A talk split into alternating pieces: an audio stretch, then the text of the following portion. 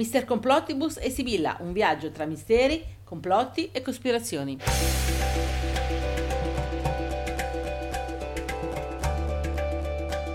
Ciao a tutti, da Sibilla Da Mr. Complottibus. e da Mirna.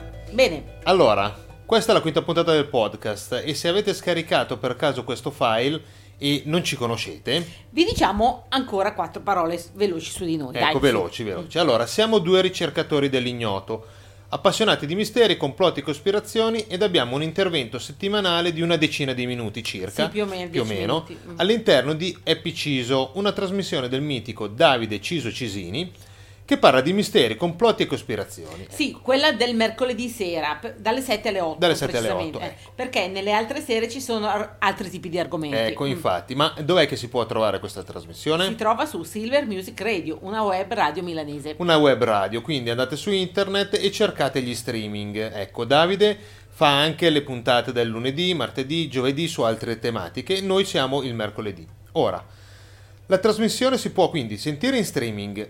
Noi di volta in volta però postiamo sulla nostra pagina di Facebook e di WordPress il link per ascoltare questo streaming se si perde la diretta del mercoledì sera. ecco. Esatto.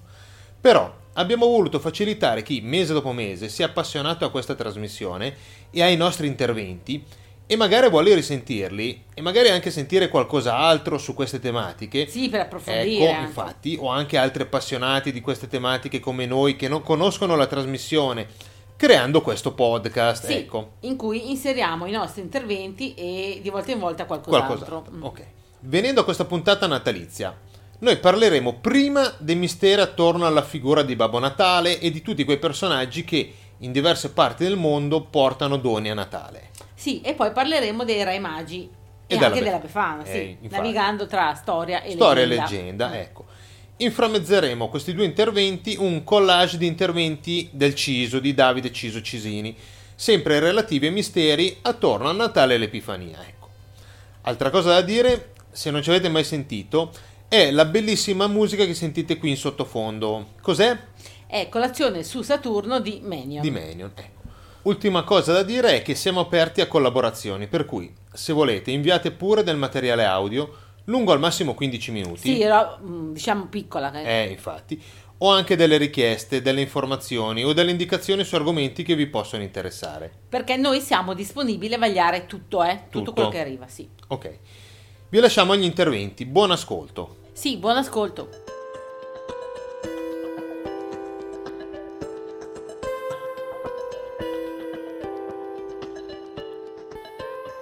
Un saluto a Davide e agli ascoltatori di Silver Music Radio da Mr. Complottibus. E Sibilla? Vi salutiamo ancora dal Messico. Ci siamo spostati a nord dello Yucatan, dove stiamo facendo, e faremo nei prossimi giorni, una scorpacciata di piramidi. Sì, sì, una vera scorpacciata. Diciamo solo Chichen Itza, il sito più famoso, con la piramide di Kukulkan, che è il nome maya di Quetzalcoatl, vi dice qualcosa, vero?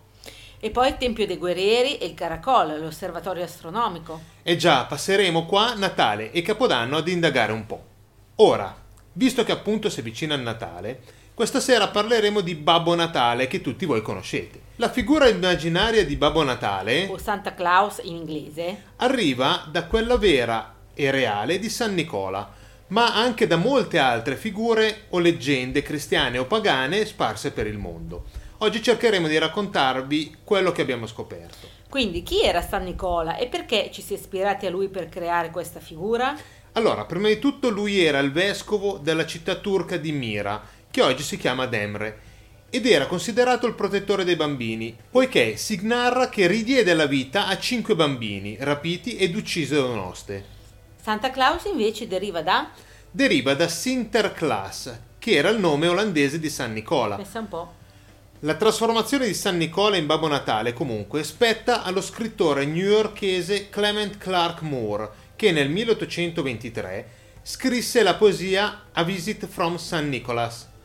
In questa si ha un Babbo Natale rotondetto, con la barba bianca, i vestiti rossi orlati di perliccia, alla guida di una slitta trainata da renne e con un sacco pieno di giocattoli.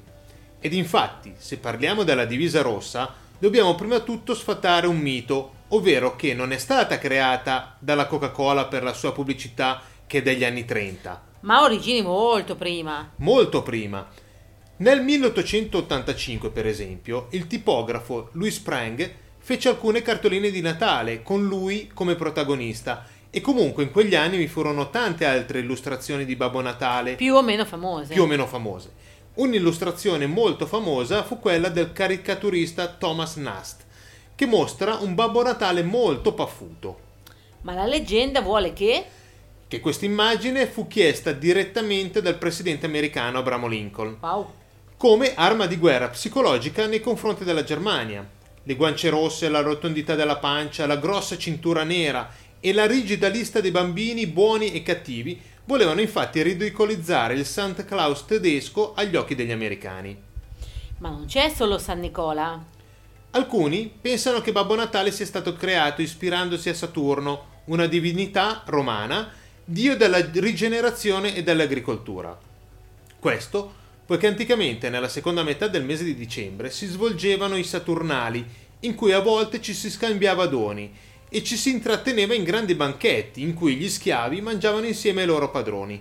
Invece altri pensano che ci si sia ispirati a Poseidone, una divinità greca, dio del mare, che era tra le altre cose un dispensatore di doni. Infatti, oltre a questo è interessante notare come molti templi dedicati anticamente a Poseidone siano poi stati riadattati per il culto di San Nicola, che tra le altre cose è chiamato il marinaio. Comunque ora, per giustificare il fatto che il santo, non potendo essere di per sé molto ricco, riuscisse comunque a fare doni a tutti, ricchi e poveri, è nata la leggenda che lui fosse in possesso del Santo Graal. E non diciamo altro. No, infatti, magari lo vedremo meglio in una prossima puntata. Già. Un altro personaggio che ha ispirato la leggenda di Babbo Natale è il dio Odino o Wodan, figura leggendaria per i popoli germanici e inglesi. Lui, nel periodo detto Iule, che andava dal solstizio invernale al primo di gennaio, teneva ogni anno una grande battuta di caccia.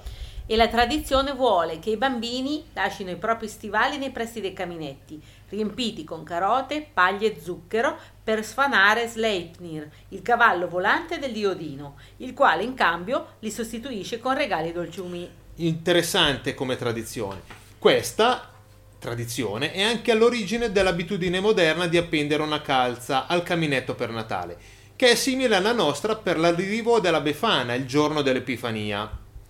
La leggenda che Babbo Natale, la notte di Natale, si cala dal camino, invece, sembra derivi da un racconto del greco Michele Archimandrita nel IX secolo, dove San Nicola, per aiutare un nobile caduto in disgrazia, cercò di regalare a lui i soldi della dote per poter sposare le sue tre figlie, arrampicandosi sul tetto e calando nel camino il sacco pieno dei denari. Il folklore russo, invece, vede come portatore di doni nonno Gelo o Ded Moroz, un personaggio simile a Babbo Natale, ma con l'abito blu E che gira esatto, accompagnato dalla nipote Snegurochka, sì. Mamma mia, Snegurochka. difficilissimo da, da dire. Una cosa particolare e sarebbe da investigare un po' di più è che lui deriva, Dead Moroz o Nonno Gelo, dal demone pagano Morozco, conosciuto per gelare le persone. Un altro importante portatore di doni tradizionale è ovviamente, da noi come in molti paesi europei, Gesù Bambino, chiamato Christkind in Germania, Svizzera, Austria e anche nel nostro Trentino Alto Adige. Questo personaggio a volte è proprio Gesù, ma altre volte invece è un bambino o è un angioletto rappresentato con dei capelli biondi e delle ali angeliche e che porta i regali per conto di Gesù Bambino. Ma tornando poi a bomba, Mr. Complottibus, Babbo Natale, dov'è che abita? Dove abita non c'è un posto ben preciso, poiché la sua dimora varia a seconda delle tradizioni e delle nazioni. Negli Stati Uniti si sostiene che abiti al Polo Nord o in Alaska, mentre per i canadesi il suo laboratorio è proprio in Canada. Per noi in Europa starebbe invece in un villaggio finlandese in Lapponia, vicino a Rovaniemi, sul circolo polare artico, oppure a Drobak, in Norvegia, ma altre tradizioni pongono la sua dimora nella contea di Dalarne in Svezia, o anche in Groenlandia, o anche a Cesarea in Cappadocia. Una cosa più scientifica, invece, è quanto è stato fatto dalla ricercatrice inglese Katie Sheen. Katie? Sheen. Ok. Secondo la sua teoria, Babbo Natale infatti viaggia per il mondo con le sue renne ad una velocità di circa 10 milioni di chilometri all'ora, velocità tale da farlo restringere e consentirgli di calarsi con il suo grosso sacco carico di doni nel camino. Nel camino, okay. infatti. Questo grazie alla teoria della relatività, dato che deve consegnare i regali in 31 ore, considerando i diversi orari in tutti i paesi del mondo. C'è niente da mangiare, eh. Questa velocità incredibile, inoltre, incide anche sullo scorrere del tempo, rallentandolo, così che Babbo Natale non invecchierebbe mai. E per ultimo una curiosità. Una curiosità interessante. Sì. Esistono delle associazioni come la Institute of Scientific Santa Clausism, che in italiano si potrebbe tradurre con Istituto del Babbo Natalismo Scientifico. Pensa un po'. Che cercano le prove dell'esistenza del grande vecchio. E non è una gag dei Monty Python. No, no, okay. infatti, infatti. Ci sarebbero molte altre cose da dire, anche interessanti, ma le teniamo per il prossimo anno. Sì. E con questa ultima puntata direi che per quest'anno vi auguriamo buone feste, buon Natale e buon 2019. Un saluto natalizio da Mr. Complotibus, Sibilla e Mirna che oggi già ronfa, quindi non ve l'abbiamo tanto... Eh? Okay. E la palla ora a Davide. Ciao Davide.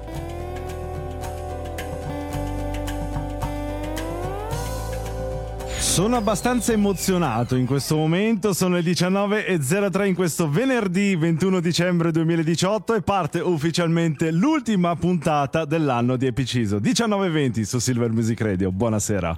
Avete mai sentito parlare di Krampus? Ecco, una delle tante curiosità che vi dirò stasera riguarderà lui. Allora, iniziamo subito a parlare di alcune curiosità legate al Natale, ma non mi soffermerò troppo su quelle diciamo un po' scontate, come ad esempio gli americani amano così tanto gli addobbi natalizi che non solo ogni anno gli USA vengono organizzate numerose gare a tema, ma si arriva a spendere per luci e decorazioni fino a 6 miliardi di dollari. Bravi amici americani, voi sì che sapete come far girare l'economia. Poi, ad esempio, l'euforbia pulcerrima, nota come eh, stella di Natale, cresce come cespuglio in Messico e può raggiungere i 4 metri d'altezza. Ecco, solamente per quello quello vi dico che queste curiosità sono interessanti, ma arriviamo al succo e di cui vi parlerò tra poco. In Germania e in Austria esiste il demone del Natale, la controparte negativa di Santa, uh, di Santa Claus, di San Nicola. Questo demone è detto Krampus, eh, ha il compito di punire i bambini cattivi e tra poco ovviamente vi parlerò di questo fantomatico Krampus. Allora, parliamo un attimo di Krampus. Krampus questa forma di vita un po' strana, avanzano nel loro aspetto demoniaco, ricoperti di pellicce sporche, consunte e lacere. Indossano maschere terrificanti e diaboliche, con lunghe corna animalesche, accompagnano la loro macabra performance con lugubri suoni di capan- campanacci legati alla cintola e con il rumore secco delle fruste a colpire il malcapitati passanti.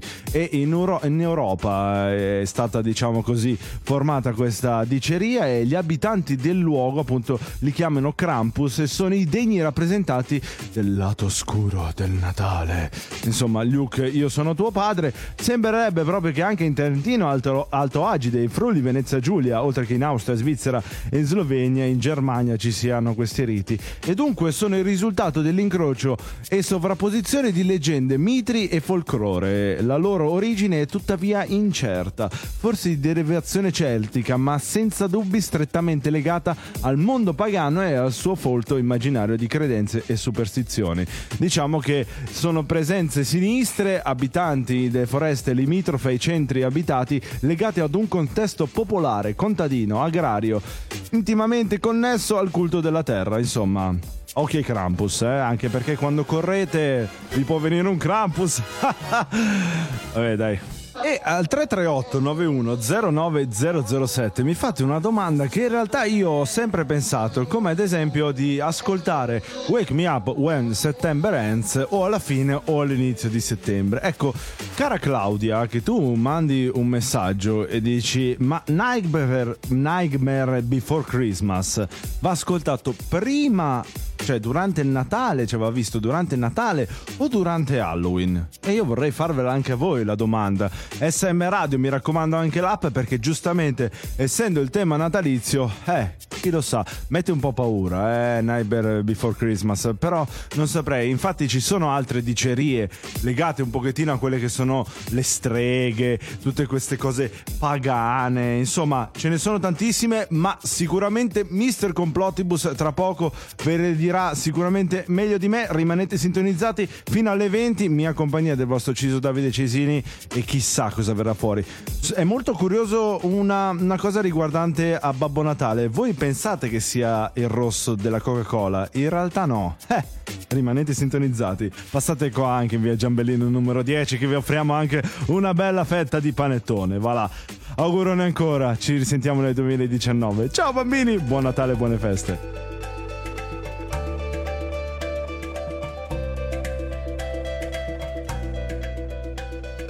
19.02 in questo mercoledì 18 dicembre 2019 parte ufficialmente l'ultima puntata della settimana e dell'anno dei complotti e misteri. Questa settimana ho voluto collegare un po' tutte le varie chicche riguardanti il Natale, tra lo sport, le serie tv e film, i viaggi domani, infatti domani parleremo della Finlandia, quindi giustamente la Lapponia, la terra di Babbo Natale e stasera parleremo invece del mistero legato alla nascita dei Re Magi, piuttosto che alla Befana, piuttosto che a Santa Claus e io invece vi parlerò di varie tradizioni che ci sono in Africa, nel, nella religione islamica, in Cina, insomma, per capire effettivamente esattamente loro come festeggiano il Natale a differenza di noi cristiani. Partiamo subito dalla culla dell'Islam, ovvero l'Arabia Saudita, che in realtà giustamente dettata da anche questa ehm, religione che hanno loro, giustamente l'Islam, il Natale non è così frequentato, ce ne sono pochissimi di cristiani, infatti nella dottrina islamica eh, appunto Gesù non è, eh, è, solamente un profeta, quindi non è figlio di Dio, ma appunto Maometto è il profeta e quindi eh, si cerca di festeggiare in qualche modo il dodicesimo giorno del mese lunare il Rabi al-Wal, il primo autunno per capirci, che lo chiamano Maoled, quindi a differenza di noi che lo chiamiamo Natale, lo, loro loro lo chiamano così. E invece, spostandosi in Cina, hanno un Babbo Natale che si chiama Dunce Laoren. E ora io voglio capire se c'è qualcuno all'ascolto cinese se mi può tradurre effettivamente. Magari Ren sta per Ren. No, eh, non è così. Vabbè, comunque sono tradizioni, andrò avanti a, a dirvele ovviamente. Poi c'è chi mi manda un messaggio come Gennaro dicendomi che in realtà in Cina la festa più famosa è quella di Capodanno che fanno il 28 gennaio. E ti ringrazio ovviamente. Poi devo salutare Eugenio che è all'ascolto e poi mia mamma che ovviamente mi scrive eccomi e c'è tra poco parlerò del Giappone di varie tradizioni legate magari all'Indonesia sempre in tema natalizio non vedo l'ora di sentire quello che avranno da dire Mr. Complotipus e Sibilla nella seconda mezz'ora. Ma rientriamo nel mood natalizio perché giustamente nella seconda mezz'ora sentiremo il mistero legato a Santa Claus, alla Befana, ai Re Magi, insomma tutto quello che ne concerne intorno, ovviamente essendo complotti e misteri, si parla di quello, ma io vi sto invece parlando di quello che succede nel resto del mondo a Natale, in tema più che altro religioso e non. Perché ad esempio in Giappone esiste questo Babbo Natale che si chiama Santa Karoshu, spero di averlo detto giusto, e dove eh, se voi pensate che qua siamo consumisti, pensate che in Giappone addirittura non badano a spese per quanto riguarda i regali e si trattengono invece per quanto riguarda la parte del cibo e quindi i pranzi, quindi loro preferiscono avere nega- regali su regali piuttosto che mangiare. Beati loro, io non so come facciano, però questi sono dettagli. Invece in Indonesia eh, diciamo che gli abitanti di fede cristiana sono in minoranza, ma la cosa bella è che il 25 dicembre c'è una grande festa a cui partecipano anche i credenti delle altre religioni, quindi dai musulmani a tutti gli altri, gli indù, eccetera, compresi ovviamente i cristiani. E dall'Indonesia passiamo alla Corea e nelle Filippine, perché in realtà, eh, essendo una comunità piena di cristiani, il, la parte religiosa, quindi legata al Natale è molto più sentita. Addirittura la gente va alla messa di mezzanotte come al solito e poi intona cori tradizionali a un menù natalizio. E poi la cosa divertente, cosa bella è che nelle Filippine troviamo in casa le lanterne di Natale, lampade colorate, decorate ed è qualcosa di meraviglioso. Io amo il Natale, insomma. E eh, per concludere questa prima mezz'ora vi dico che in Egitto, avendo un calendario diverso dal nostro, non festeggiano il 25 dicembre, ma il 7 gennaio. Però in realtà è un po' come a sud. Iniziano a cucinare dal 25 novembre e quando per 40 giorni non si mangiano né carne né latte e quindi il digiuno termina tra il 6 e il 7 gennaio dove si svolge appunto la celebrazione religiosa. Quante cose si imparano, ma soprattutto quante cose che si impareranno legate al mistero di Santa Claus, la Befana e chi più ne ha più le metta sull'app SM Radio dal sito silvermusicradio.it. A tra poco ad Happy Chisel. Diamo una good news allora a questo punto, Mm. caro Claude, perché sempre rimanendo in tema natalizio, gli anziani che sono diciamo purtroppo in qualche modo da soli nelle case di riposo, cioè, Eh, sai, infatti. capita, Eh, capita, sì, ahimè, sì. non solo in Italia ma anche all'estero. Riceveranno Mm. dai nipoti di Babbo Natale dei regali, quindi sono stati preparati 1700 regali per eh, questi anziani che sono nelle case di riposo, infatti i bambini andranno là al Certo. posto. Ovviamente c'è Babbo Natale, bambini, non è che non Eh, esiste. eh. Però giustamente anche i bambini possono regalare un sorriso agli anziani. Che meraviglia, Una una cosa Ci molto fa bella, sì. assolutamente piacere. Ma mh, toglimi una curiosità. Sì, anche due. Queste curiosità legate a Santa Claus, ai Re Magi, tu Mm. Sì. sei molto religioso, molto cristiano oppure pensi che ci sia un mistero dietro, anche la Befana? Ah, non lo so. Possono essere leggende Sì, o certo. racconti o cose del genere. Però qualcosa magari. Qualche curiosità magari Eh, dici, ma non possiamo ma- sapere, non si può sapere niente. Assolutamente, assolutamente. E ci sta anche. Ma certo, ma certo, come poi abbiamo fatto, si era... eh, avevamo la paura che potesse risultare blasfema come Sì. puntata, ma in realtà no, No, nel senso no, sono informazioni Ma sì. e cose che si possono trovare dappertutto e grazie di nuovo a Mister Comploti Possessibilla. Io vi do appuntamento domani per l'ultima puntata dell'anno di Happy Ciso. Ringrazio di nuovo Mister Complotti Possessibilla. Ci risentiremo con loro dall'8 di gennaio del 2020. Domani, invece, dalle 19 alle 20, i viaggi, come ho detto, la Finlandia. Vi ricordo di fare i bravi, mi raccomando, e ci sentiamo domani. Ciao bambini, buona serata.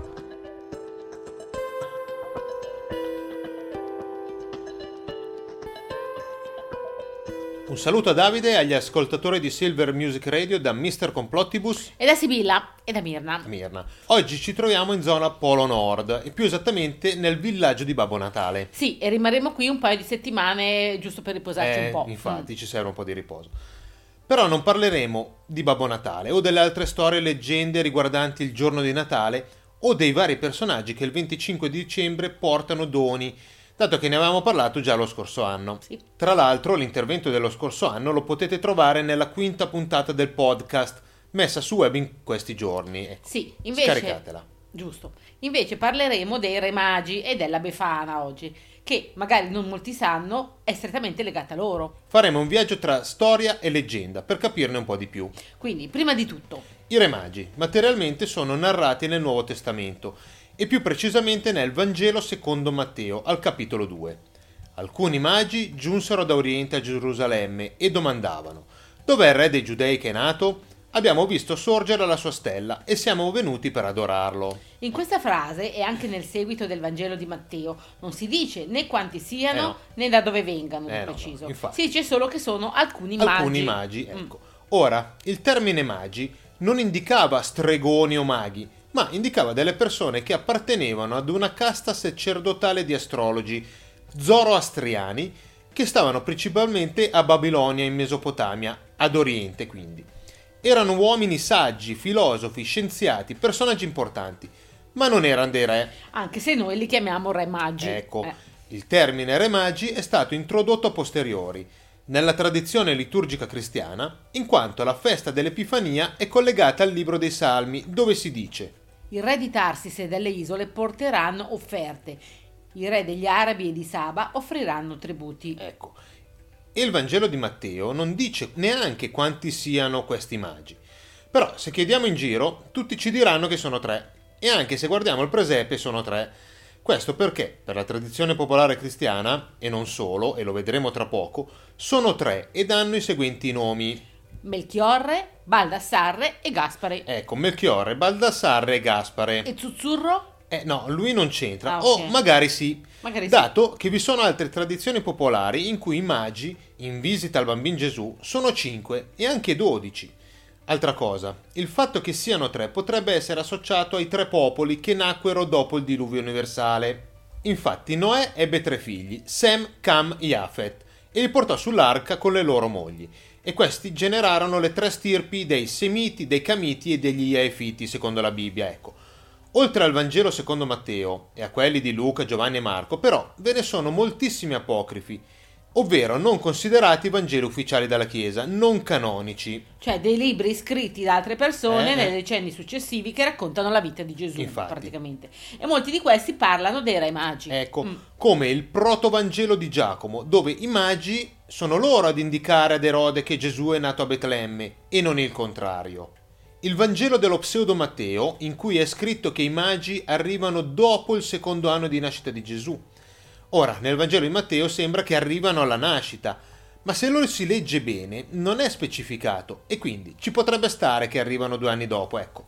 Il Vangelo dell'infanzia arabo-siriano, dove si dice che i magi arrivano dall'Oriente, come aveva predetto Zarathustra. E invece il Vangelo dell'infanzia armeno, in cui vi è la descrizione dei magi più dettagliata di tutti. Ecco, e si vede che l'angelo del Signore informa i magi. Interessante come cosa, il giorno del concepimento. E infatti è riportato. E costoro, guidati da una stella per nove mesi, giunsero a destinazione nel momento in cui la Vergine diveniva madre.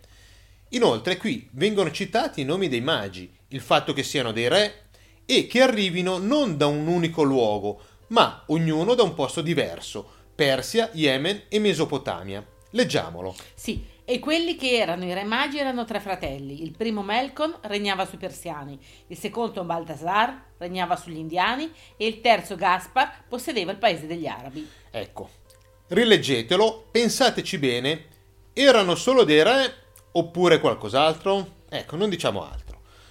E che fine hanno fatto i magi quindi? Allora, dovrebbero essere tornati poi in Mesopotamia. Infatti Marco Polo nel suo libro Il Milione dice di aver visitato attorno al 1270 le tombe dei magi nella città di Saba a sud di Teheran. È quello che conferma anche Mirna, no? Sai che Ecco, c'era lei. Infatti, però sembrerebbe che abbiano rivisto Gesù dopo 30 anni. Comunque, ritornando al Vangelo di Matteo, ci sono altre due cose molto interessanti. Sì.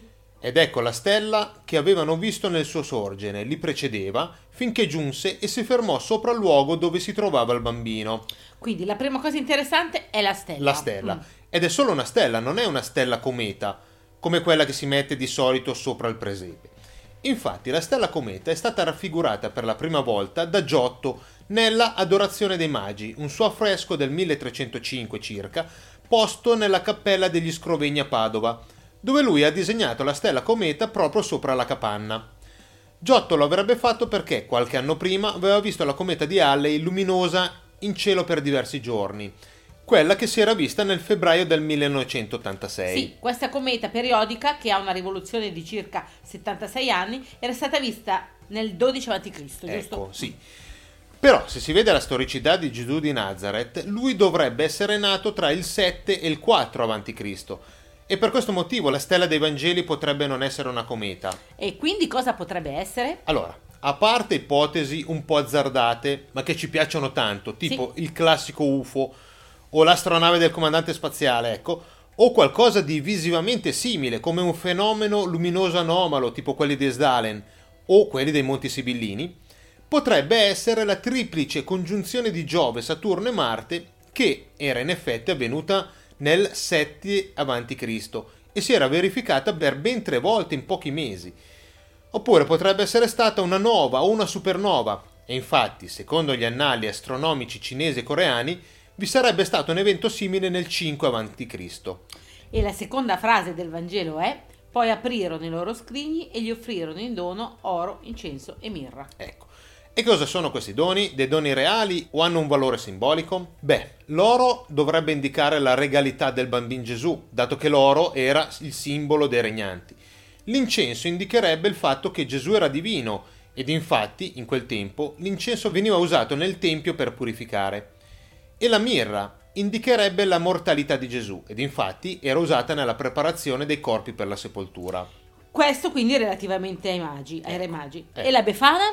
E la Befana? Beh, la tradizione popolare, soprattutto italiana, dice che i re magi, in viaggio verso Gerusalemme e Betlemme, inoltratisi in un bosco, chiesero indicazioni a una vecchina di nome Befana. Lei non li aiutò e non andò con loro. Pensa un po'. Ecco, pentitasi però di questo, nei giorni successivi prese la scopa e andò di casa in casa a dare dorni ai bambini nella speranza che uno di loro fosse il bambino Gesù. Ed è così che è nata la leggenda di questa donna molto anziana che nella notte tra il 5 e 6 gennaio fa visita ai bambini, volando su una scopa un po' logora. Lasciando dolciumi, caramelle e frutta secca ai bambini che si erano comportati bene Eh. e carbone o aglio a quelli che invece avevano fatto i cattivi. I cattivi, ecco. Ora, spesso la Befana è stata associata alla figura della strega, ma diciamolo subito, non c'entra nulla. No. Perché è semplicemente una vecchina. Infatti, non ha il cappello a punta, ma sulla testa una sciarpa legata al collo. Non ha un mantello svolazzante, ma ha uno scialle di lana. E vola sulla scopa tenendo davanti non la fine del manico, ma la parte di saggina. E quindi perché vola? Allora, l'origine del volo è legata ai riti propiziatori pagani legati all'agricoltura, riti mitraici, celtici e poi romani, dove all'inizio dell'anno si cercava di propiziare la fertilità dei terreni, benedicendoli diciamo, in modo che poi in primavera e in estate facessero il loro dovere. E questo si lega anche alla festa dell'Epifania e a quell'interregno temporale che vi è tra la fine dell'anno solare, il solstizio invernale e la ricorrenza del Sol Invictus, e al fatto che la dodicesima notte dopo il solstizio invernale si celebra la morte e la rinascita della natura attraverso Madre Natura. Sì, e ma di questo e di come molte altre feste religiose cristiane siano temporalmente vicine e a volte coincidenti, come le feste pagane precedenti, ne parleremo poi un'altra volta. Ecco, ne parleremo un'altra volta. Con questo concludiamo e ridiamo la linea a Davide. Un saluto da Mr. Complottibus. Da Sibilla e da Mirna, che è andata dalla sua amica Befana A ad aiutarla. mano, sì, ecco. avevano Ma- alcuni riti propiziatori da fare. Ottimo. E a proposito di Mirna, che cosa succede il 20 febbraio del prossimo anno? Eh no, ha detto che ce lo dice L'anno prossimo. l'anno prossimo. Ok. Ciao ciao. Ciao a tutti.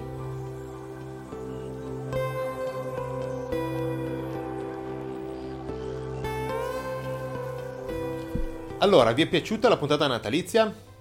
Ed ora, prima di salutarvi, Mr. Complottibus, diciamo gli argomenti della prossima puntata del podcast. Eh, quali saranno? Allora, saranno gli illuminati antichi odierni e l'archeologia misteriosa. Però non solo. Ma al momento non possiamo dire altro. Eh, no, no, lasciamo un mistero. ecco. Sì.